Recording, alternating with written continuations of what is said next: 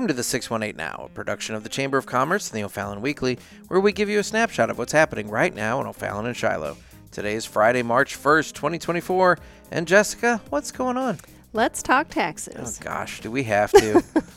Well, we can talk about them or not, but either way, you're affected by it, so you might as well understand it a little better. I guess. If you are a property owner, you will soon be receiving a postcard in the mail from St. Clair County.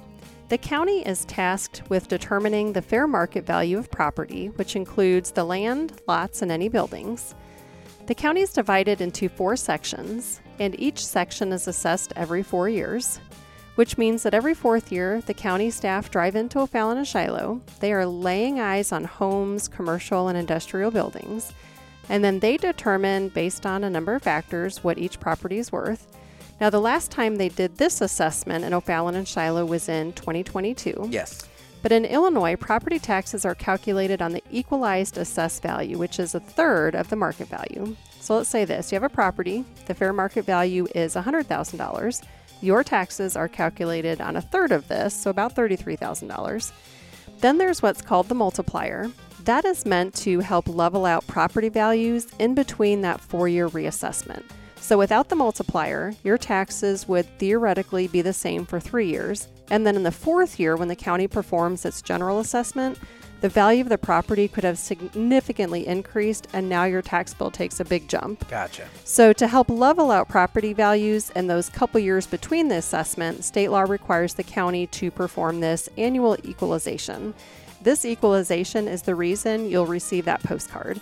You're being notified that the county has determined the multiplier. If it's positive, that means property values based on sales data have increased. If it's negative multiplier, the values have been man- maintained or reduced slightly. So it's like budget billing, but for your property taxes. Correct.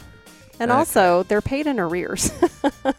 so the taxes that we'll pay this year in July and September are based on the 2023 values of the property. A little confusing. Mm-hmm. So it's important to note that the postcards are not your tax bill. Now that things have gone through the process with the assessor's office and the county board of review, the values are sent to the county collector's office, and the collector's office is who prepares the tax statements and send those out. And those usually get mailed out um, and are due in two installments, one in July and then the final one due in September. Well, there you have it. Anything and everything you may have wanted to know about your property taxes. Well, not really. I mean, there's a lot more we could talk about. We could talk Must about we? appealing taxes, applying for exemptions. we just wanted to cover this piece of the process since real estate owners um, will be receiving their notices this week, and I think it's helpful to know why they went out. and before we get into the calendar, let's hear from this week's podcast partner, Vine Street Market at O'Fallon Station.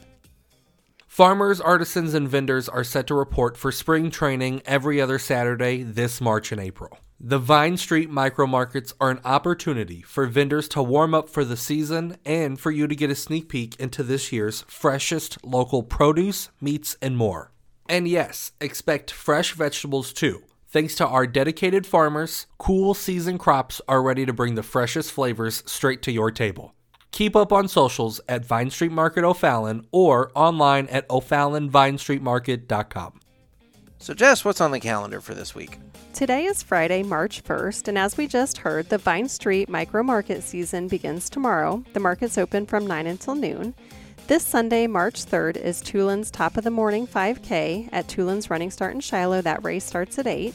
And if running actual 5K races aren't your thing, consider registering for the VFW's 0.1K race. This is a short run that goes a long way towards helping veterans and military families. It is the length of just one city block, but they do have a water break in the middle, so it's truly a run that everybody can finish. It's kind of like a race at your own pace. I could do that. Historically, they've raised over $20,000, so this is a big help to the V and all the work they do to support our military folks. That's coming up on Saturday, April 20th in the downtown district, and we'll link to that sign up in our show notes. Now, in future episodes, we'll share information about the upcoming OTHS musical production of Les Miserables, as well as some fun outdoor events that people can attend as we wrap up the winter season and hopefully move into the more, more spring like weather. Spring. And that's your snapshot of what's happening right now in O'Fallon and Shiloh. All right. Well, on that note, I've got to get going. Thanks, Nick. It's always a pleasure. This